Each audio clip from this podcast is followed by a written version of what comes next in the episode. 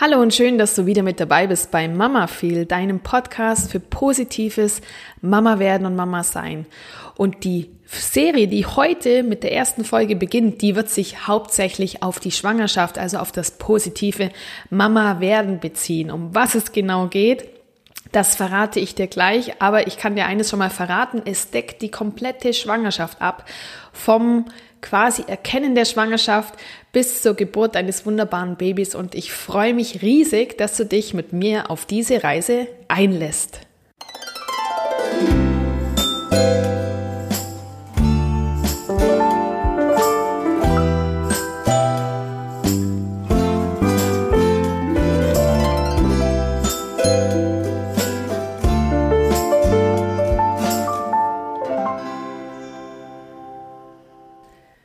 So, und um was geht es jetzt ganz genau in dieser dreiteiligen Serie? Es geht um die drei Trimester einer Schwangerschaft, denn die Schwangerschaft wird ja nicht nur in Wochen unterteilt, sondern auch in die drei Trimester. Das heißt, in Folge 1 schauen wir uns das erste Trimester an, in Folge 2 entsprechend das zweite und in Folge 3 das letzte und dritte Trimester, also die Zeit vor der Geburt. Wir werden keinen speziellen Schwerpunkt legen, sondern es geht allgemein darum, was in dieser Zeit besonders zu beachten ist von dir als werdende Mama. Da geht es zum Beispiel um die Ernährung, da geht es um Bewegung, da geht es aber auch um die ärztliche Vorsorge oder um die Vorsorge durch die Hebamme. Ja, es geht einfach darum herauszufinden, was ist für dich wichtig, was brauchst du in dieser Zeit und wie kannst du dir die entsprechende Phase so gestalten, dass es für dich ja zu einer schönen Phase wird und zu einer positiven Zeit. Also dass du auch die ja, vielleicht Unannehmlichkeiten der entsprechenden Zeit für dich so ummünzen kannst und umändern kannst, dass es für dich schön und erträglicher wird. Genau darum soll es gehen in diesen drei Folgen und heute starten wir entsprechend mit dem ersten Trimester. Und das erste Trimester, ja, wann das startet, äh, im Grunde genommen bei Woche null, aber es geht dann los, wenn du erfährst, dass du schwanger bist. Und beendet wird dieses erste Trimester durch die zwölfte Woche. Und die zwölfte Woche, das ist ja eine, hm, wenn man so möchte, eine magische Grenze, die heute auch immer noch ganz häufig bedeutet, ja, dass viele Frauen vor dieser vollendeten zwölften Woche die Schwangerschaft gar nicht kommunizieren, zumindest nicht im größeren Umfeld. Also der Partner weiß in der Regel natürlich schon Bescheid und vielleicht auch die beste Freundin, die Schwester und vielleicht auch Mama und Papa wissen Bescheid. Aber häufig ist es so, wenn es keinen Grund gibt, den Arbeitgeber zu informieren, dann wird sehr, sehr häufig diese ominöse zwölfte Woche beziehungsweise der Abschluss der zwölften Woche abgewartet. Woran liegt das? Das liegt daran, dass die Möglichkeit oder die Wahrscheinlichkeit oder sagen wir die Gefahr einer Fehlgeburt in den ersten zwölf Wochen, das heißt im ersten Trimester, einfach vergleichsweise hoch ist im Vergleich zu der Zeit danach. Es gibt da ja keine Studien, die man jetzt äh, heranziehen könnte, die wirklich die genaue Zahl geben, aber es gibt doch einige Untersuchungen und vor allem auch Beobachtungen durch Gynäkologen, Gynäkologinnen und durch Hebammen, die sagen, dass in den ersten sechs Wochen circa 50 Prozent aller Frauen einen frühen Abort erleiden. Also einen, eine natürliche Beendigung der Schwangerschaft in 50 Prozent der Fällen äh, passiert. Und das ist so, dass ähm, das natürlich eine unglaublich hohe Zahl ist. Also als ich das gehört habe, dachte ich mir, was, das kann ja gar nicht sein. Aber doch, es ist so. Jetzt müssen wir festhalten, wann erfahren Frauen, dass sie schwanger sind. Ja, früher, jetzt gehe ich mal weg von der Zeit, als es so tolle digitale Tests gab, die vielleicht sogar schon die Woche anzeigen. Früher war es so, dass man durch das Ausbleiben der Menstruation festgestellt hat, aha, das könnte gut sein, dass ich schwanger bin. Und ähm, jetzt ist es ja so, dass Frauen auch unregelmäßige Zyklen haben. Das heißt, ja, dass vielleicht mal die Periode noch eine Woche ausbleibt, kann ja kann auch mal die Regel sein. Ähm, und dann dauert es noch eine Woche und hin und her. Und dann, wenn man dann feststellt, dass man schwanger ist, sei es früher durch einfach ja die die, das Merken auch spezieller körperlicher Anzeichen, darauf gehen wir auch noch ein, oder eben heute durch den Test, dann ist man als Frau circa in der fünften oder sogar in der sechsten Woche. Und wenn wir jetzt nochmal überlegen, dass 50 Prozent aller Schwangerschaften beendet werden vor der sechsten Woche, dann passiert es gar nicht so selten, dass Frauen ja einfach das Gefühl haben, okay, meine Periode hat sich nach hinten verzögert und sie haben dann durch diesen frühen Abgang das Gefühl, einfach eine sehr starke Periode zu haben und merken gar nicht, dass sie schwanger waren. Und somit kommt es zustande, dass eben sehr viele Schwangerschaften so früh enden und auch ganz viele Frauen das gar nicht mitbekommen. Und ich habe in einer vorhergehenden Folge, da ging es um die Emotionen in der Frühschwangerschaft, schon mal darüber gesprochen, dass das so ein bisschen die Krux ist an unserer Technik, dass wir eben heute schon zum Teil vor Ausbleiben der fälligen Periode herausfinden können, dass wir schwanger sind dass dann viele Frauen schon sich freuen, schwanger zu sein und dass dann trotzdem die Gefahr noch der frühen, ähm, des frühen Schwangerschaftsverlusts besteht und dadurch, äh, ja, es natürlich viel mehr Frauen heute mitbekommen, dass sie diesen Verlust zu erleiden haben. Andersrum gesagt, wenn man sich, wir können die Zeit nicht zurückdrehen, aber wenn man sich mehr darauf verlassen würde, den Körper machen zu lassen, dann würden viele Frauen gar nichts von ihrer Schwangerschaft wissen, was ja im Grunde genommen ja der bessere Weg ist, weil man dann keinen Verlust zu betrauern hat, ja und einfach denkt, ja okay, die Periode hat sich ein bisschen verzögert und ähm, wir versuchen es nächsten Monat nochmal mit dem Schwangerwerden. Denn äh, ein früher Abgang, der vom Körper ja in der Regel allein geregelt wird. Das heißt, also da braucht es keine medizinische Unterstützung, wenn es so früh passiert. Ähm, bedeutet, dass man sofort im nächsten Zyklus wieder schwanger werden kann. Deswegen finden es viele Frauen gar nicht raus. Also bleiben wir aber nochmal bei dieser ominösen zwölften Woche. Wenn diese zwölfte Woche, also das erste Trimester geschafft ist, dann gibt es einfach äh, Untersuchungen, dass dann die äh, Wahrscheinlichkeit einer Fehlgeburt sehr stark verringert wird danach, also und dann natürlich von Woche zu Woche oder sagen wir von Tag zu Tag noch geringer wird. Und so sind wir im ersten Trimester angelangt, das eben dann startet, wenn du erfährst, also für dich dann startet, wenn du erfährst, dass du schwanger bist. Und wie ich gerade schon gesagt habe, das ist heute also sehr, sehr früh möglich. Es ist zum Teil, wie gesagt, wenn du noch vor Ausbleiben deiner Periode testest und positiv testest, dann bist du in der vierten Schwangerschaftswoche.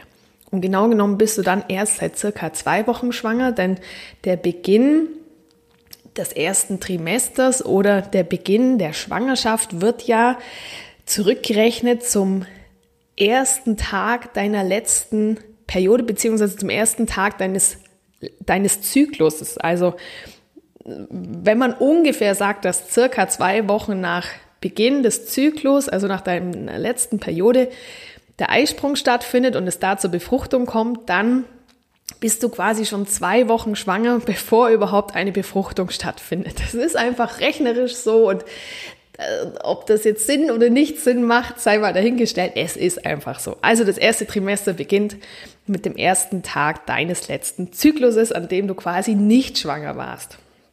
So, jetzt wissen wir also in der vielleicht vierten, vielleicht fünften, sechsten, siebten, achten, neunten Woche, wann auch immer, das ist ähm, eben unterschiedlich, wissen wir nun, dass wir Mama werden. Die meisten Frauen erfahren es in der fünften oder sechsten Woche.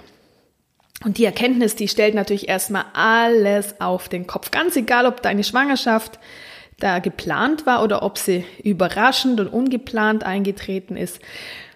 Ich glaube, wenn du dann diesen Test in den Händen hältst, oder vielleicht hast du den ja schon in deinen Händen gehalten, vielleicht jetzt gerade ganz, ganz frisch, dann äh, ja, verändert sich innerhalb von Minuten deine ganzen Lebensentwürfe, könnte man sagen. Also, weil erstmal herrscht häufig Überraschung, vielleicht herrscht Freude, Vielleicht herrscht Unsicherheit, da passiert ganz, ganz, ganz viel. Jede Frau empfindet völlig anders und es ist übrigens voll okay, wenn du da nicht wie in der Werbung sofort aufspringst, in Tränen ausbrichst und deinen Schatz umarmst und ihr euch beide äh, ja, im Freudentanz begegnet, sondern wenn ihr erstmal ähm, ach, ja, einen Moment innehalten müsst. Oder du vielleicht auch, weil du den Test allein machst, was oh, ja, meistens so ist, dass die Frau den Test allein macht und dann erstmal allein mit dem Ergebnis dasteht.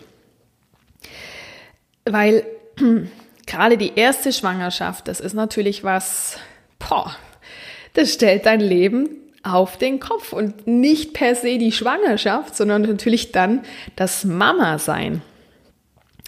Also da kommen ja dann vielleicht nicht gerade in den ersten Minuten, aber sicherlich dann auch in den ersten Tagen und Wochen diese kommen diese Bilder auf, dass ähm, dann jede Mahlzeit, jeder Urlaub, äh, jedes Wochenende, das ist alles nur noch mit Kind denkbar. Und es ist ja etwas, was man sich, wenn man die Schwangerschaft gewollt hat, auch gewünscht hat. Aber wenn es dann Realität werden kann, dann ist es doch noch mal eine andere Nummer. Und diese Erkenntnis, die taucht viele Frauen zunächst in ein richtiges Wechselbad der Gefühle. Und zudem muss man ja sagen, dass ganz am Anfang der Schwangerschaft die Vorstellung, dass man bald Mama wird, also gerade in der, in der ersten Schwangerschaft, das, diese Vorstellung ist ja noch total abstrakt, denn von der Schwangerschaft ist ja bis jetzt noch überhaupt nichts zu sehen. Und je nachdem, wenn du es sehr früh merkst, dann ist auch noch nichts zu fühlen. Zumindest nicht von außen. Also du hast ja weder einen Bauch, ähm, ja, das ist ja, oder sagen wir mal so, der Bauch ist ja so dieses äh, typische Anzeichen einer Schwangerschaft. Gibt natürlich noch viel, viel, viel mehr, aber ähm, das ist schon komisch. Plötzlich ist man schwanger und eigentlich ist nichts anderes als noch vor einer Stunde, wo man es noch nicht wusste. Ja. In deinem Inneren passiert aber richtig, richtig viel. Also die befruchtete Eizelle, die hat sich ja schon zu dem Zeitpunkt viele hundert Mal geteilt. Vielleicht kennst du die Bilder noch aus früher aus der Schule, aus der Biologie, dass sich ja diese Zellen immer teilen. Das heißt, am Anfang ist es eine, dann sind es zwei, dann sind es vier, dann sind es acht, 16, 32, 64 äh, und so weiter und so fort. Also, die befruchtete Eizelle hat sich also schon viele hundert Mal geteilt und in ihren Zellen, da stehen alle Informationen zur Bildung von, musst du dir mal vorstellen, zur Bildung von Organen, von Nervenzellen, von Knochen und Haut abrufbereit. Also da ist, wie soll ich sagen, ja, da entsteht einfach ein kleiner Mensch in dir und alles ist perfekt von der Natur vorgegeben und in dem Moment brauchst du gar nichts mehr zu tun, außer zu warten, dass dein Körper schon alles richtig machen wird. Ich möchte an der Stelle gerne noch weiter darauf eingehen, was die Gefühlslage der schwangeren Frau in dieser ersten Zeit macht, also die Zeit der brutalen, das muss man schon mal sagen, der brutalen hormonellen Umstellung und des, ja, des Neubeginns. Und jetzt, ich habe es ja schon angedeutet, aber mir ist es nochmal wichtig zu sagen. Und damit du dich auch gut aufgehoben fühlst und spürst, wenn du so fühlst, wie ich es gleich beschreiben werde, dass das vollkommen normal ist. Also diese ersten Wochen und Monate zum Teil auch sind also ganz häufig geprägt von Sorge und von Unsicherheiten. Was ja dazu kommt in der Zeit, sind Stimmungsschwankungen aufgrund dieser hormonellen Umstellung und natürlich eine wahnsinnige Müdigkeit. Ähm, die, die ist in, am Anfang, die ist da. Also das Thema Übelkeit, da kommen wir auch noch dazu zu sprechen, ist etwas, was viele Frauen betrifft, aber eben nicht alle. Und da gibt es auch sehr unterschiedliche Ausprägungen. Aber Müdigkeit, also da würde ich behaupten, ich kenne keine Frau, die in den ersten Wochen der Schwangerschaft äh, voller Energie ist und nur noch so strotzt vor Kraft, sondern da ist, da passiert so viel einfach im Körper, das braucht unglaublich viel Energie und das macht die Frauen brutal müde.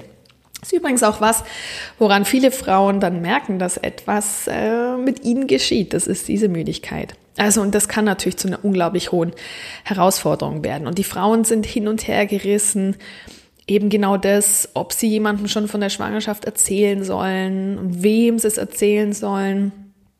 Und ja, wie soll man sagen? Also ich habe den Eindruck, ich habe viel, also ich habe ich hab sehr viel Austausch mit Frauen, die sehr früh schwanger sind, gerade auch über meine Facebook-Gruppe. Zu der ich dich herzlich einlade. Wenn du möchtest, wenn du Kinderwunsch hast, schwanger bist oder Mama bist, dann komm gerne in unsere Facebook-Gruppe. Den Link findest du in den Show Notes. Und da habe ich den Eindruck, dass viele junge, schwangere, also viele Frauen, die frisch schwanger sind, deswegen junge Frauen, ähm, dass die gar nicht mehr das Gefühl erleben von guter Hoffnung sein. Also so hat man das ja, nennt man das ja im Volksmund oder hat man es früher genannt, dass man guter Hoffnung ist, wenn man schwanger ist, sondern sie empfinden das eher als Belastung und sind auch ratlos und haben so gewisse Gewissenskonflikte, weil einfach äh, der Hauptfokus in den Diskussionen auf dem Risiko liegt, schwanger zu sein. Und gerade in unserer Zeit, in der wir so emanzipiert sind als Frauen und erfolgreich, und da haben wir die Erwartung natürlich an ein gesundes Kind, das gesellschaftsfähig ist, und das ist ein enormer Druck, auf dem, der da auf uns lastet. Und eben früher waren wir einfach nur freudige Erwartungen. Und heute wird ganz viel auch über den Sinn der Elternschaft diskutiert und wann ist der ideale Zeitpunkt.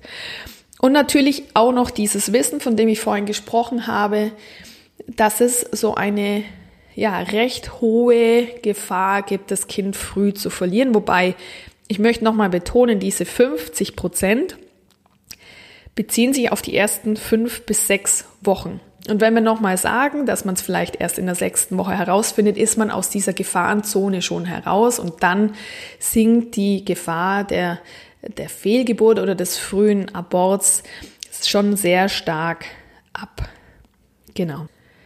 Und weil ich jetzt gerade darüber gesprochen habe, wie die Emotionen einer frühschwangeren Frau sein können, also es muss nicht immer die große Freude sein, sondern es kann auch sehr viel Unsicherheit sein, möchte ich auch nicht verpassen, darüber zu sprechen, dass es auch Frauen gibt, die sich die Schwangerschaft nicht gewünscht haben. Ich spreche hier von Frauen, die ähm, vielleicht schon Kinder haben und im Grunde genommen mit der Familienplanung abgeschlossen haben oder welchen Grund es auch immer geben mag. Es kann tatsächlich äh, oder es gibt Frauen, die es quasi nicht wahrhaben wollen und vielleicht auch ein bisschen die Hoffnung haben, dass die Schwangerschaft nicht bestehen bleibt. Und da muss man sagen, dass man auch diese Gefühlswelt einer Frau, äh, dass man die auch stehen lassen muss und auch akzeptieren muss, auch wenn es gerade für Frauen, die schon lange und sehnsüchtig darauf warten, schwanger zu werden, ja, schwer nachvollziehbar ist. Und, äh, und trotzdem muss es für diese Emotionen auch Platz geben und auch ähm, für diese Frauen ist es äh, gut, wenn Sie Gesprächspartner suchen. Das gilt für alle Frauen am Anfang ihrer Schwangerschaft, die ja gewissen Redebedarf haben.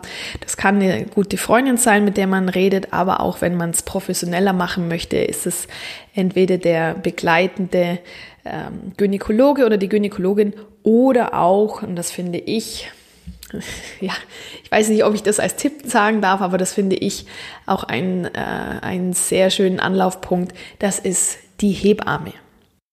Wenn es für dich jetzt vielleicht noch komisch klingt, gleich am Anfang eine Hebamme mit ins Boot zu holen, das ist es überhaupt nicht. Also du hast ja zum Beispiel auch die Möglichkeit, dich über deine gesamte Schwangerschaft hinweg nur, in Anführungsstrichen, nur von einer Hebamme begleiten zu lassen. Häufig gibt es dann da kommen wir dann äh, noch im zweiten Trimester dazu. Wenn es um das Organscreening geht, ist es häufig so, dass Hebammen äh, die äh, ja, schwangeren Frauen dann doch ähm, zu einer, zu einer Ultraschalluntersuchung ja, führen, beziehungsweise ihnen das empfehlen, ans Herz legen, denn das ist etwas, was Hebammen nicht können. Die machen keine Ultraschalluntersuchungen, aber sonst machen Hebammen alle Untersuchungen, Urinuntersuchungen, äh, Blutuntersuchungen, alles machen sie auch genauso, wie es ein Frauenarzt macht. Einfach mit einer etwas anderen, vielleicht möchte ich sagen, alternativeren Herangehensweise. Aber gerade für das Thema Gespräche suchen über die Gefühlswelt zu reden, da würde ich sagen, ist eine Hebamme eine sehr gute Ansprechperson. Und gerade auch bei Frauen, die ungewollt schwanger geworden sind, ist es so, dass, wie soll man sagen, ja, dass, dass das in sich gehen etwas ganz Wichtiges ist für diese Frauen und auch ein bisschen das Warten, also die Zeit vergehen lassen. Das heißt, das muss in der Frau erst reifen und die Frau muss sich von Tag zu Tag klarer darüber werden, wie sie dann dem positiven Test oder vielleicht auch dem Ultraschallergebnis gegenübersteht.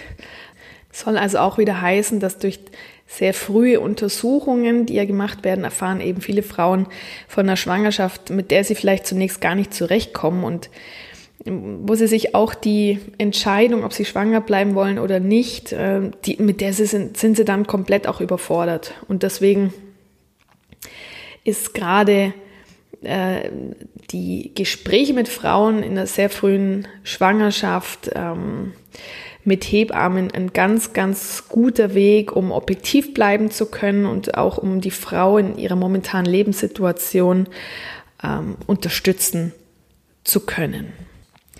Gehen wir nun weg von den Emotionen, beziehungsweise, naja, machbar ist es eigentlich nicht, wenn man das Thema Schwangerschaft hat, dann von Emotionen wegzugehen. Also durch die Hormonschwankungen ist es so, dass wir als Frauen da äh, ja gebeutelt sind von Emotionen und unsere Stimmungsschwankungen ganz schwer in den Griff bekommen können und vor allem im ersten Trimester ist es ganz klar so. Aber gehen wir mal zu einem, ja, für sehr viele Frauen, für die meisten Frauen, ich möchte fast sagen für alle schwangeren Frauen, zu einem Moment, der nochmal das Leben wirklich oh, kurz anhält und vielleicht in eine andere Richtung dreht. Wir gehen zu dem Punkt, an dem man, wenn man als Frau die Schwangerschaft bestätigt haben möchte durch eine Ultraschalluntersuchung beim Arzt, wir gehen genau zu diesem Termin zur ersten Vorsorgeuntersuchung. Wann die stattfindet, entscheidet im Grunde genommen dein Arzt. Ich bleibe jetzt mal beim Arzt, das kann auch deine Ärztin sein hängt zum Teil auch davon ab, ob du bereits eine Vorgeschichte hast. Also gerade bei Frauen, die schon mal ein Windei hatten oder die eine Eileiterschwangerschaft hatten, äh, für diese Frauen ist es in der Regel so, dass sie sehr früh schon von ihrem Frauenarzt gesehen werden wollen, einfach um zu schauen, wenn wir jetzt bei der Eileiterschwangerschaft äh, bleiben, einfach um zu schauen, wo die Schwangerschaft dieses Mal ist. Denn bei einer Eileiterschwangerschaft ist es so, dass man recht schnell agieren muss und äh, die Schwangerschaft leider beenden muss. Deswegen, das ist dann häufig so, dass da eben der Frauenarzt einen sehr früh sehen möchte. Wenn aber jetzt keine negative Vorgeschichte vorliegt oder vielleicht auch eine positive Vorgeschichte. Das heißt, ja, es ist vielleicht nicht deine erste, sondern deine zweite, dritte, vierte Schwangerschaft und die Schwangerschaften vorher sind recht unkompliziert oder auch unkompliziert verlaufen, dann ist es so, dass dein Frauenarzt dich in der Regel erst in der siebten oder vielleicht sogar erst in der achten Woche sehen möchte. Warum ist es so? Einfach deshalb, weil in der siebten Woche beziehungsweise in der achten ganz sicher äh, kann man schon das Herzschlagen sehen. Und das ist einfach ja ein Indikator für eine stabile oder zumindest funktionierende und gute äh, Entwicklung der Schwangerschaft. Vorher ist es so, dass man noch den Dottersack sieht, den sieht man auch noch in der siebten, achten Woche, aber häufig sieht man vorher nicht sehr viel mehr und auch kein Herzschlagen. Das Herzchen beginnt in der Regel so in der sechsten Woche zu schlagen, aber wie gesagt, in der siebten ist es so, dass man bei der ersten äh, Vorsorgeuntersuchung das kleine hüpfende Herzchen des kleinen winzigen Embryos auf dem Bildschirm des Ultraschallgeräts oft schon deutlich erkennen kann. Also, und eben nochmal, es verkündet, dass alles in Ordnung ist und dass sich das neue Leben bis dato prächtig entwickelt. Und mehr kann man zu diesem Zeitpunkt auch noch gar nicht feststellen. Jetzt mal ausgenommen von der Größe des Embryos, der einfach dann ja in einem gewissen äh, Rahmen zu liegen hat. Der ist zu dem Zeitpunkt, glaube ich, circa einen Zentimeter groß, der Embryo. Aber man sieht ansonsten außer dem Herzchen noch nicht so viel. Äh, bei der ersten Vorsorgeuntersuchung, wenn der Arzt also deine Schwangerschaft bestätigt, dann bekommst du, zumindest ist es in Deutschland so, den Mutterpass ausgehändigt. Und da steht dann wirklich schwarz auf weiß, dass du bald Mama werden wirst. In diesem Mutterpass werden dann immer alle Untersuchungsergebnisse eingetragen. Das ist Auch dafür gut, dass wenn du einen Arztwechsel vornehmen würdest in der Schwangerschaft, was übrigens immer möglich ist, das ist eine Frage, die auch häufig in der Facebook-Gruppe gestellt wird, ob denn das möglich ist und ob andere Frauen damit Erfahrung gemacht haben. Ich selbst habe damit Erfahrung gemacht. Ich habe, glaube muss mal kurz überlegen, aber ich glaube sechs Wochen vor ET damals meinen Frauenarzt gewechselt, weil ich einfach unzufrieden war und mich nicht gut aufgehoben gefühlt habe. Und das war also der beste Wechsel überhaupt. Ich hätte es nicht anders machen sollen. Und natürlich ist es möglich. Und mit dem Mutterpass ist es noch einfacher, weil, wie gesagt, alle Untersuchungsergebnisse immer eingetragen werden. Außerdem ist es so, dass du diesen Mutterpass jederzeit bei dir tragen solltest, falls es, ähm, ja, also auch im Urlaub, falls du einen Unfall haben solltest oder zu einem Arzt gehen musst, äh, weil irgendwas, ähm, ja, vielleicht eigenartig erscheint oder du Blutungen hast und eben nicht bei deinem Frauenarzt äh, zur Untersuchung gehen kannst, dann steht alles bisherige in diesem Mutterpass drin. Also trag ihn deswegen immer bei dir, weil dann vor allem natürlich, das muss man auch noch sagen, medizinische Helfer, wenn du einen Unfall haben solltest, die sehen dann auch im Notfall, dass du schwanger bist und es hat natürlich auch Auswirkungen auf die Gabe spezieller Medikamente. Ich kenne Frauen, die bereits jetzt, nachdem sie die Schwangerschaft bestätigt haben, sich mit dem Thema Geburtsvorbereitung beschäftigen. Und da muss ich ganz klar sagen, ich mache ja mentale Geburtsvorbereitung, das biete ich ja an. Da muss ich ganz klar sagen, das ist also viel zu früh. Zumindest für die klassische Geburtsvorbereitung im Sinne von, ja, ähm, Atemübungen und ähm, vielleicht auch die körperliche Vorbereitung und sowas wie Dammmassage. Da ist noch ganz, ganz, ganz viel Zeit. Und dennoch habe ich bemerkt, dass es sehr viele Frauen gibt, die gerade in dieser frühen Schwangerschaft, in diesem ersten Trimester nach etwas suchen, wie sie ja mit ihrer neuen Situation umgehen können. Und man könnte natürlich auch sagen, das ist schon die Vorbereitung auf die Geburt. Ich würde eher sagen, das ist die Vorbereitung auf das Mama-Sein. Und da gibt es von mir auch Unterstützung und die möchte ich dir natürlich auch gerne sagen, worauf ich da mit meinen Frauen den Fokus lege. Da muss man zunächst unterscheiden, ob es sich um eine Frau handelt, die bereits eine Geburt hinter sich hat. Und das sind dann Frauen, die zu mir kommen, die eine traumatische Geburt hatten. Denn Frauen, die eine schöne Geburtserfahrung haben, ja, die gehen ja auch wieder positiv und offen auf die neue Geburt zu. Aber es ist nachvollziehbar, wenn eine Frau, ja, vielleicht auch gerade erst vor einem Jahr eine negative Geburtserfahrung gemacht hat, dass die jetzt schon zum Beginn der neuen Schwangerschaft ja nicht drüber hinwegsehen kann, dass wieder eine Geburt bevorstehen wird. Und zwar schon relativ bald, auch wenn es einem noch lang erscheint. Aber für Frauen, die ja, ängstlich auf dieses Ereignis schauen, ist es natürlich nicht mehr lang hin. Da beginnen wir bereits jetzt mit Entspannungsübungen und vor allem auch mit Hypnosesitzungen, die zur Angstbefreiung dienen. Diese Angstbefreiungsübungen, die machen wir in der Regel online. Einfach damit äh, haben natürlich viele Frauen die Möglichkeit, daran teilzunehmen, die nicht in meiner unmittelbaren Umgebung wohnen. Und diese Angstbefreiungsübungen, die sind sehr effizient und vor allem sehr effektiv. Und wenn wir es online durchführen, das heißt, wir, wir sprechen immer über die individuellen Ängste und Sorgen der Frau und ich erstelle dann eine individualisierte Hypnoseübung genau auf die Situation bezogen, die die Frau ähm, betrifft. Und wir, ähm, wir nehmen das Ganze dann auch auf, sodass die schwangere Frau sich diese Übung immer wieder zu Hause anhören kann und sie selbst zum Beispiel vorm Schlafen gehen oder wann immer sie Zeit hat, machen kann. Und so arbeitet sie peu à peu an ihrer alten Geburtserfahrung und kann sich ähm, ja, frei machen für das, was jetzt passiert. Denn die neue Schwangerschaft ist ein ja, ist eine neue Schwangerschaft. Es ist ein neues Kind. Da kommt auch das müssen wir mal sagen, da kommt was völlig anderes raus als beim ersten Mal. Das ist ein Kind, das sieht vielleicht, ist vielleicht ein anderes Geschlecht, sieht vielleicht ganz anders aus, hat einen ganz anderen Charakter, was man auch schon häufig in der Schwangerschaft spürt. Also es wird auch eine neue Geburt sein und um sich das vor Augen zu führen, das lässt sich einfach nicht rational machen. Also wenn ich mir, ich kann mir noch hundertmal sagen, das wird diesmal alles gut werden. Das sind ja Erfahrungen, die man gemacht hat. Das sind Ängste und Sorgen, die im Unterbewusstsein stecken. Und da kommt man meiner Meinung nach einfach nur mit einer sehr guten, leichten Hypnoseübung hin. Also das ist etwas, wo wir schon zum Teil sehr früh starten. Und auch diese Akzeptanz dieser Schwangerschaft, gerade für Frauen, die sich die Schwangerschaft vielleicht nicht gewünscht haben oder auch für Frauen, die sie sich zwar gewünscht haben, aber die plötzlich spüren, hey, ich habe jetzt wirklich Respekt davor. Nicht vor der Geburt an sich, sondern vor dem Mama sein. Und wie wird es mein, wie wird es unser Leben verändern?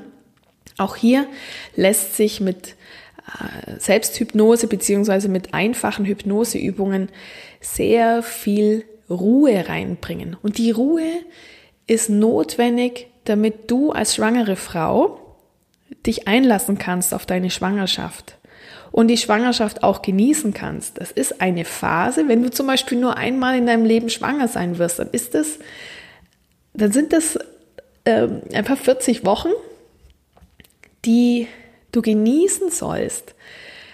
Zumindest aus deiner Einstellung und aus mentaler Sicht. Wie es dir körperlich geht, das hast du schlussendlich nicht immer in der Hand. Du kannst viel dafür tun, dass es dir gut geht, aber du kannst, das, was du verändern kannst, ist deine mentale Einstellung. Daran kannst du arbeiten und wie ich finde, kannst du daran relativ einfach arbeiten, indem du aber es, es konsequent in die Hand nimmst. Von allein wird da nichts kommen. Also, wie gesagt, Ängste aus der, einer vorhergehenden Schwangerschaft oder Geburt oder eben auch das ähm, Annehmen der neuen Schwangerschaft. Aber auch das Thema, wenn Frauen dann, ja, sie sind schwanger, spüren sie sind, oder das, wissen, ah, nein, anders, sie wissen, sie sind schwanger, aber sie spüren es noch nicht, weil eben noch keine Kindsbewegungen da sind, es ist noch kein Bauch gewachsen. Auch dann kann man mit sehr schönen intensiven Entspannungsübungen diese Bande knüpfen. Und äh, das ist für mich schon Geburtsvorbereitung, das ist für mich die Vorbereitung auf das Mama-Sein. Mit der klassischen Geburtsvorbereitung, eben wie ich gesagt habe, Atemübungen, körperliche Übungen und aber auch konkrete Entspannungsreisen und Hypnosen in, im Hinblick auf die Geburt. Damit würde ich immer warten, bis zur ja, 24. Woche circa. Vielleicht möchtest du damit auch schon ein bisschen früher starten, aber es ist so, dass aus meiner Sicht mm, es ist, also es ist einfach wichtig, das vielleicht schon mal vorweggenommen für die, fürs zweite Trimester dann oder auch fürs dritte Trimester. Aber es ist wichtig, dass du deine Vorbereitung konsequent bis zum Schluss durchführst und nicht äh, zwischendurch mal sagst, das mache ich jetzt vier Wochen und dann kann ich mich sicher in zwei, drei Monaten noch dran erinnern, sondern lieber fängst du ein bisschen später an und bleibst konsequent dran bis zum Tag deiner Geburt. Und deswegen, ja, weil man manchmal vielleicht dann auch nicht so lang durchhält und das Durchhaltevermögen ein bisschen leidet, beginn lieber ein bisschen später, vielleicht auch erst in der 28. Woche es gibt auch Frauen, die erst in der 32. damit beginnen. Hängt natürlich auch damit ab, wenn sie zum Beispiel dann erfahren, dass es ein geplanter Kaiserschnitt wird. Das erfährt man vielleicht manchmal erst ein bisschen später. Dann ähm, bereitet man sich konkret auf den geplanten Kaiserschnitt vor und ja, da bleiben einem vielleicht zum Teil auch nur noch vier Wochen. Das ist gar nicht so selten, aber auch das ist realistisch. So, und jetzt gehen wir noch mal einen Schritt zurück, nämlich zu dem Zeitpunkt, an dem du spürst, dass du schwanger bist. Unabhängig von einem digitalen oder nicht digitalen Test. Es gibt viele Frauen, die also schon vor Ausbleiben der Periode erste Anzeichen dieser körperlichen Umstellung merken. Gerade Frauen, die nicht zum ersten Mal schwanger sind, spüren in der Regel schon sehr früh, da tut sich was. Was passiert häufig? Also es ist häufig so, das Thema Müdigkeit, das habe ich vorhin schon angedeutet, äh, plötzlich abends 18 Uhr, ich muss ins Bett und ich schlafe zwölf Stunden durch und am Mittag bin ich schon wieder müde. Ein typisches Anzeichen für die frühe Schwangerschaft. Aber auch die Brüste spannen und auch hier gerade Frauen, die nicht zum ersten Mal schwanger sind, da kann es passieren, dass wirklich, das, das hat, ist ähnlich wie beim Milcheinschuss, da werden die Brüste von heute auf morgen einfach riesig da ist der Körper, der weiß natürlich schon, was ihm bevorsteht und der macht sich einfach schon mal parat. Also die Brüste werden groß und spannen, die Mutterbänder schmerzen, vielleicht schon Mutterbänder sind in der Leistengegend zu finden und werden sich über die nächsten 40 Wochen ganz schön dehnen müssen und das ist einfach etwas, was sehr schnell auch beginnt zu schmerzen, weil die sich schon mal dehnen. Und bei vielen Frauen bleibt der Appetit auch erstmal aus. Ähm, und ja, und, und was viele Frauen dann auch betrifft, ist einfach das Thema Übelkeit. Und Übelkeit kann Erbrechen bedeuten, muss es aber nicht. Übelkeit kann auch heißen, dass einem einfach ja, ein Gefühl beschleicht, als wenn man im Unterzucker ist und es ist einem einfach plötzlich trimslig und nicht mehr gut und der Kreislauf äh, bricht gefühlt zusammen. Das ist etwas, was viele Frauen am Anfang auch überkommt. Und es gibt auch Frauen, die haben diese Übelkeit leider nicht nur am Anfang. Also auch hier ist es so, dass man häufig davon redet, dass das erste Trimester das Trimester der Übelkeit ist oder vielleicht so bis zur 16. Woche. Aber es gibt Frauen, die haben das bis zum Schluss und es gibt ja auch ganz gravierende Auswirkungen. Äh, hier die Kate Middleton hatte das ja auch äh, bei all ihren drei Schwangerschaften, dass es wirklich ein ganz massives Erbrechen über mehrere Wochen und Monate bedeutet. Und wenn man jetzt typischerweise bei der Schwangerschaft davon ausgeht, dass man zunimmt, ist es gerade so, dass wenn der Appetit ausbleibt und noch Übelkeit im Sinne von Erbrechen dazukommt, dann ist es wirklich bei vielen Frauen so, dass sie in den ersten Wochen erstmal abnehmen. Und das ist aber nichts, was unbedingt ersorgniserregend, ähm, besorgniserregend sein muss sondern es ist einfach etwas, was man dann mit dem Frauenarzt oder mit der Hebamme bespricht und weiterhin kontrolliert. Spätestens im zweiten Trimester sollte dann das Gewicht nach oben gehen.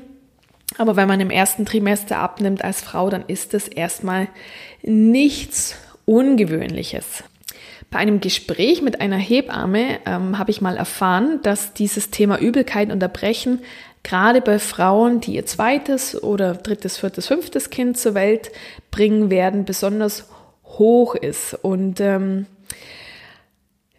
ja, das ist natürlich dann noch ein bisschen gravierender. Ich klar, also ich meine, äh, Übelkeit auf der, bei der Arbeit ist natürlich auch was sehr Unangenehmes. Ich kann mich da erinnern. Ähm, aber da würde man eventuell ja noch die Möglichkeit haben, Urlaub zu nehmen oder sich äh, gegebenenfalls krank schreiben zu lassen. Wenn man jetzt aber schon Kinder zu Hause hat und ist sehr müde und man hat sehr viel Übelkeit, da ist es dann schon eine andere Nummer. Ich spreche da aus eigener Erfahrung.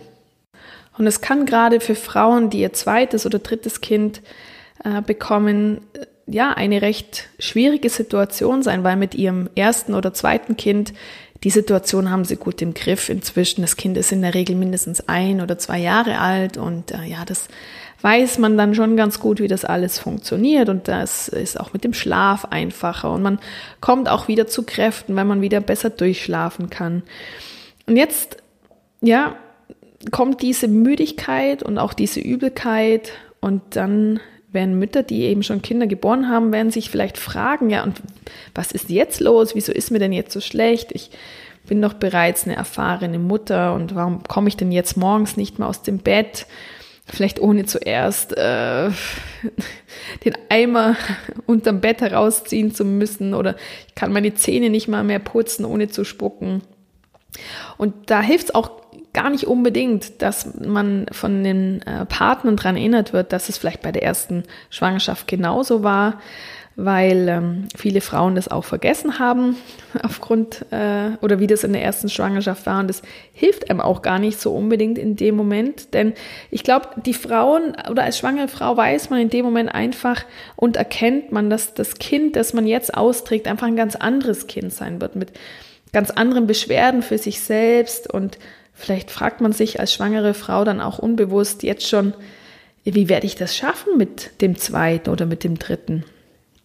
Und der Frau ist auch klar, dieses Neue im Bauch wird ein anderes sein als das, was ich schon kenne. Welche Charakterzüge wird es haben? Und ja, mm, das ist etwas, was man dann wieder als Frau, wo man eigentlich so ein bisschen das Gefühl hat, man hat vieles wieder im Griff, ja, wird man wieder zurückkatapultiert, genau dahin, wo man schon mal war in seiner ersten Schwangerschaft und was man einfach auch ein bisschen verdrängt hat. Und da gehört, wenn man möchte, so diese Übelkeit, dieses Erbrechen einfach auch mit dazu. Was hilft nun dieses Erbrechen, wenn wir uns wirklich die Symptome anschauen? Ja, es hilft viel Ruhe, es hilft der geregelte Tagesablauf, aber noch viel mehr hilft es ähm, gerade bei morgendlicher Übelkeit, hilft es für viele Frauen schon, wenn sie vor dem Aufstehen eine trockene Scheibe Brot kauen oder zum Beispiel auch schluckweise ein Glas Milch trinken. Es gibt Frauen, die haben gute Erfahrungen mit dem Lutschen einer Zitronenscheibe gemacht. Wäre jetzt nichts für mich gewesen, aber das kann man ja mal ausprobieren. Ingwer hat auch eine beruhigende Wirkung im äh, Ingwer als, als Tee oder auch ähm, ja als ähm, also tatsächliche Ingwerscheiben zu kauen. Ich meine, das ist Hardcore, das kann man schon mal probieren. Aber es gibt auch Ingwer, der so kandiert ist. Ich meine, das ist natürlich nicht wahnsinnig gesund, aber wenn es hilft und auch in kleinen Mengen, dann ist das natürlich vollkommen in Ordnung. Es gibt auch homöopathische Arzneimittel. Da bin ich keine Fachfrau, deswegen werde ich da nicht weiter drauf eingehen, aber da findet ihr sicher sehr viel auch im Internet oder lasst euch in einer entsprechenden Apotheke beraten. Es gibt ätherische Öle, die helfen sollen, allen voran Bergamott oder äh, Grapefruit soll gut helfen, auch Mandarine, Pfefferminze oder wieder die Zitrone. Mm, wenn das sich für dich als schwangere Frau äh, sich gut anfühlt und vor allem sich gut riechen lässt, dann ist das was, was man ja einfach mal ausprobieren kann. Übrigens, das Thema Geruchsempfindlichkeit ist auch etwas, was viele Schwangere in der Schwangerschaft betrifft. Gehen wir aber noch mal ganz kurz zur Übelkeit zurück. Es gibt auch einen Akupunkturpunkt, der befindet sich am Handgelenk drei Finger breit unter dem, ja, unter der Arm oder der, der, der, der Handbeuge. Da gibt es einen Punkt, den man äh, drücken kann. Der wird auch angewandt, wenn man seekrank ist. Und es gibt auch in Reformhäusern und in Apotheken gibt es so Armbänder gegen Reisekrankheit, die dann genau auf diesen Punkt einen Druck ausüben. Also auch das kann man ausprobieren. Es hat keine Nebenwirkungen. Und wenn es für dich stimmt und wenn es dir hilft, dann ist es gut. Eben ein weiteres interessantes Phänomen in der Schwangerschaft, das ist eine gesteigerte Geruchsempfindlichkeit. Ja, und ein Sonderthema ist dabei das Thema Rauchen. Äh, es gibt leider immer noch Frauen und auch Männer, die trotz des Wissens über die Folgen ihrer Nikotinsucht also nicht aufhören können zu rauchen. Und ich beziehe hier wirklich ganz klar auch die Männer mit rein, denn die Männer, also die Partner der schwangeren Frauen, es ist egal, ob es der Vater ist oder die zweite Mutter, ähm, es ist äh, einfach der Partner oder die Partnerin, übernimmt vom Tag eins ab genauso Verantwortung für das Kind und dazu gehört einfach auch das Rauchen einzustellen. Zumindest für die Zeit der Schwangerschaft, für die Zeit des Stillens und dann aber später auch immer in Gegenwart des Kindes. Also es gehört sich nicht in Gegenwart eines Kindes zu rauchen. Punkt aus Ende, das ist auch ein Punkt, den werde ich nicht diskutieren. Das gleiche gilt für das Thema Alkohol. Alkohol natürlich da, äh, ja, streng bezogen nur auf die Mutter. Kein Tropfen Alkohol in der gesamten Schwangerschaft und beim Stillen auch nur so wenig, dass man dann das, was man, wenn man getrunken hat, dass man dann die Milch abpumpt, wegwirft und dann nochmal neu stillt. Punkt aus, keine Diskussion. Ich weiß, es gibt Frauen, die heute noch Alkohol trinken, in kleinen Mengen, vielleicht auch um die Wehen anzukurbeln. Es gibt ähm, das FAS, das ist das fetale Alkoholsyndrom. Das ist eine ähm, eine Erkrankung, wenn man so möchte, eine Veränderung an Kindern, an Menschen, die aufgrund von Alkoholmissbrauch in der Schwangerschaft herrühren. Und da weiß man einfach nicht, welche Menge an, Schwangers äh, an, an Alkohol in der Schwangerschaft. Ich werde ganz nervös, aber das Thema ist für mich einfach so brisant. welche Menge an Alkohol da zu Schäden führt. Es gibt Untersuchungen, ich wollte eigentlich gar nicht in das Thema abdriften, aber es gibt Untersuchungen, dass 58 Prozent aller Frauen in der Schwangerschaft Alkohol trinken. 58 Prozent. Und wenn du jetzt eine Zuhörerin bist, für die ganz klar ist, dass Schwangerschaft und Alkohol einfach überhaupt nicht zusammengehören, dann ist diese Zahl für dich vermutlich genauso erschreckend wie für mich. 58 Prozent und 54 Prozent der Frauen, die wissen, dass sie schwanger sind, trinken immer noch Alkohol. Also 58 Prozent insgesamt von denen, die es vielleicht auch nicht wissen, aber immer noch 54 Prozent. Mehr als jede zweite Frau. Und das muss, da muss ich sagen, das haut mich wirklich vom Hocker und ist für mich nicht nachvollziehbar, warum man nicht einmal neun Monate ohne Alkohol auskommen muss. Es gibt Frauen, die sind alkoholabhängig. Da würde ich behaupten, das ist jetzt auch mit Vorsicht zu genießen, aber dass das eine äh, besondere Situation ist, bei der man sich dann einfach in besondere Behandlung geben muss. Auch da habe ich keine Akzeptanz für das Thema Alkohol. Das möchte ich nicht äh, falsch darstellen, aber das ist nochmal eine besondere Herausforderung. Aber für Frauen, die nicht alkoholabhängig sind, aufgrund von äh, Geselligkeit oder es ist ja auch ganz nett, mal was zu trinken, nicht verzichten zu können, ist für mich, das sage ich jetzt so und äh, ist für mich ein Vorzeichen für die Qualität dieser Frau später als Mutter. Weil wenn ich in der Schwangerschaft nicht die Verantwortung für mein Kind übernehmen kann, indem ich auf den Alkohol verzichte und auch aufs Rauchen, dann werde ich das auch später nicht schaffen, äh, die ähm, Priorität auf, die, auf das Kindeswohl zu legen. Ich weiß, es ist was, das wird vielleicht von anderen Frauen anders gesehen und ich lasse es aber einfach so stehen und das ist an der Stelle meine Meinung. Und da sind wir nochmal zurück bei der Geruchsempfindlichkeit. Also, ich glaube, dass das Rauchen für das Kind im Bauch der Mutter schädlich ist ähm, und eben auch vor allem, wenn die Mutter nicht selbst raucht, sondern wenn der Partner raucht oder wenn man sich irgendwo aufhält, wo geraucht wird. Gott sei Dank wird ja heute in den Gaststätten nicht mehr geraucht. Das ist, sollte wohl bekannt sein und und das ist auch der Grund, das ist ja auch super eingerichtet von Natur, deswegen können auch viele Frauen in der Schwangerschaft den Rauch einfach nicht mehr riechen. Also denen wird dann schon bereits beim passiven Mitrauchen schlecht. Und also für mich ist das auch ein ganz wunderbarer Schutzmechanismus des Ungeborenen und wird hoffentlich auch viele werdende Väter oder werdende Zweitmütter zur Abgewöhnung bringen. Und da möchte ich auch noch Studien aufzeigen oder sagen, was in Studien bewiesen worden ist. Also Säuglinge, die mitrauchen müssen, die leiden weitaus häufiger an Blähungen und Erkrankungen der Atemwege, was ja viel, viel schlimmer ist als die Blähungen.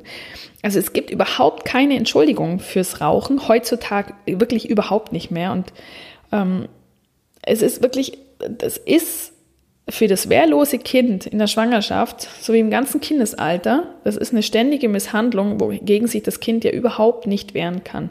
Und auch die krebserregende Wirkung von Nikotin, das ist alles längst erwiesen und übrigens auch die Wirkung auf das Kind über die Plazenta und die Gefahr einer Frühgeburt. Von dem her Rauchen und Alkohol absolutes No-Go in der Schwangerschaft. Was kannst du als schwangere Frau noch für deine Gesundheit, für dein Wohlbefinden und vor allem auch für die Gesundheit und das Wohlbefinden deines Babys machen. Also, für mich ganz klar das Thema Erholung. Also, gönn dir über den Tag verteilt mehrere Pausen, in denen du dann wirklich auch deine Beine hochlegst und in denen du deine Gedanken zur Ruhe kommen lassen kannst. Bei der Arbeit ist es, ja, natürlich ist es schwierig, je nachdem, wo und wie du arbeitest. Aber da gilt es eben auch, das Gespräch mit deinem Arbeitgeber und mit deinen Kollegen zu suchen. Wenn du möchtest, also wenn du deine Schwangerschaft schon zu früh kommunizieren möchtest, wenn das, wenn du es nicht kommunizieren möchtest, ist es schwieriger. Aber nimm dir da für dich die Wichtigkeit raus und such dir die Momente, in denen du zur Ruhe kommen kannst. Und wenn es auf der Toilette ist, wenn du einfach deine, dein, nicht nur zwei Minuten auf der Toilette verbringst, sondern bist du eben einfach mal fünf oder zehn Minuten weg. Das hilft schon ganz gut. Neben dieser Ruhe braucht man auf der anderen Seite aber auch die Bewegung. Oh, und ich weiß, wie schwierig das im ersten Trimester sein kann, wenn man so müde ist und so geschafft ist und abends heimkommt und einfach nur noch entweder auf die Couch will oder ins Bett. Ich weiß, wie schwierig das ist. Und vor allem auch für Frauen, die vielleicht vorher sehr sportlich waren und sehr aktiv waren und dann dieses plötzliche Tief, das ist manchmal schwer äh, nachzuvollziehen und vor allem zu verkraften. Aber Bewegung ist wichtig, damit der Kreislauf in Schwung bleibt und da äh, gehört zum Beispiel flottes Spazierengehen dazu. Also wenn du zum Beispiel dann eh noch einkaufen gehen musst, dann nimm den Weg entweder zu Fuß oder nutz wirklich tatsächlich, dass, dass du das Auto ein bisschen weiter weg parkst oder vielleicht eine Straßenbahnhaltestelle früher aussteigst und den Weg zum Einkaufen wirklich flott gehst. Radfahren ist natürlich auch noch sehr, sehr gut, gerade im ersten Trimester. Und vor allem Schwimmen ist auch eine ganz, ganz tolle Sportart. Aber wie gesagt, ich weiß, es ist schwierig umzusetzen. Aber glaub mir, es wird dir deinen Kreislauf in Schwung bringen und wird dich fitter machen und wird dir ein besseres Körpergefühl geben. Warum ist eigentlich auch der Kreislauf der werdenden Mama so ein so ein empfindliches Thema. Das liegt ganz einfach an der Zunahme des Blutvolumens und nämlich bereits, das passiert früh, also bereits ab der fünften Schwangerschaftswoche steigt das Blutvolumen der schwangeren Frau an. Es geht hauptsächlich darum, dass das Blut leichter zur Plazenta gelangt, um ja dein Baby zu versorgen.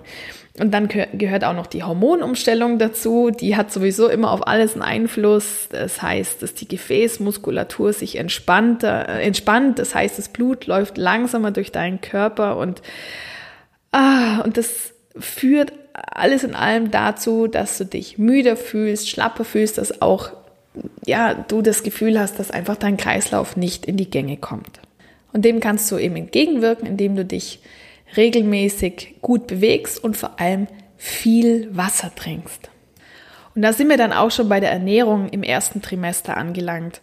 Du kannst deinen Körper am allerbesten bei seiner schwierigen Arbeit unterstützen, wenn du ihn wirklich von Beginn an vitamin- und mineralstoffreich ernährst.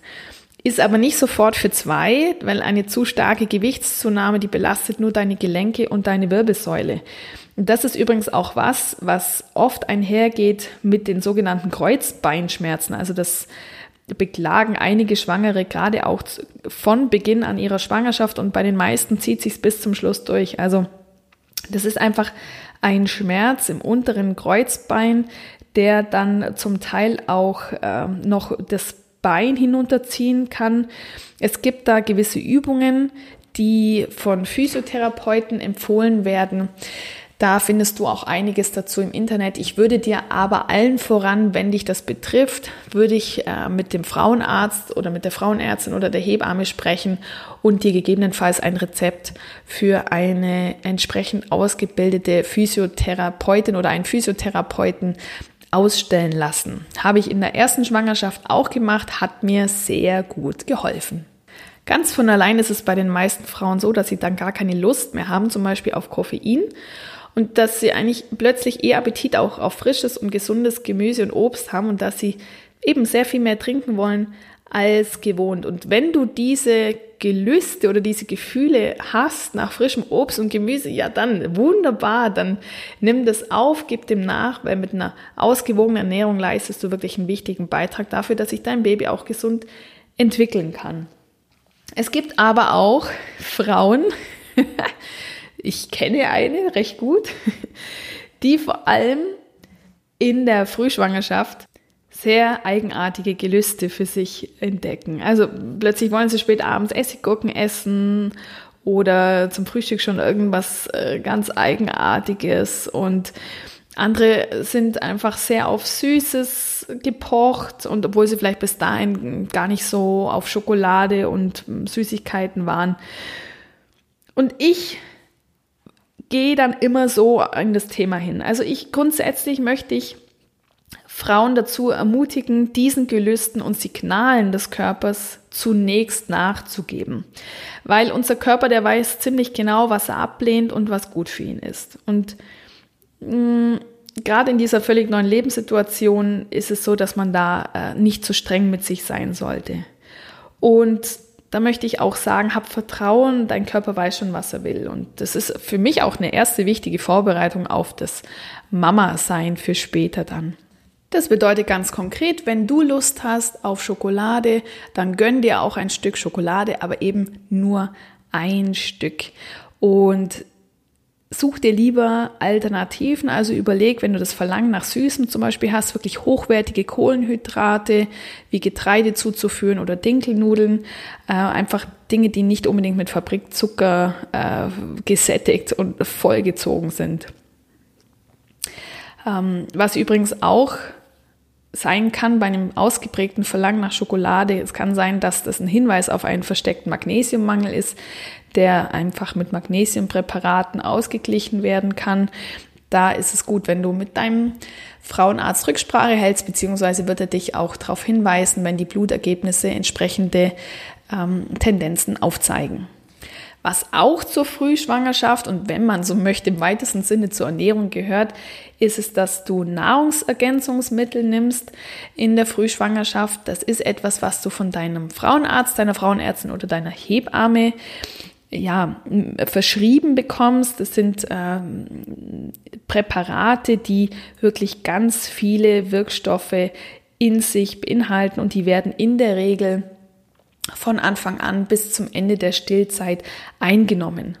Bei Medikamenten ist es so, dass wenn du spürst oder wenn du den, den äh, positiven Schwangerschaftstest in den Händen hältst, dann empfehle ich dir, wenn du dann den Termin beim Frauenarzt oder bei der Hebamme ausmachst, gleich anzusprechen, wie du mit deinen entsprechenden Medikamenten äh, weiterverfahren solltest.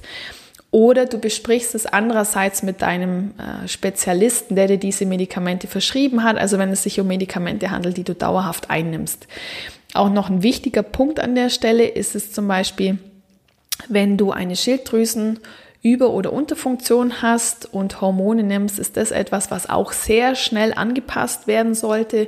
Da würde ich dir immer empfehlen, dich sowieso in endokrinologische, also in fachärztliche Hände zu begeben bei dem Thema und sofort Kontakt aufzunehmen mit deinem Endokrinologen, dort deine Schwangerschaft mitzuteilen, sodass deine Dosis entsprechend angepasst werden kann.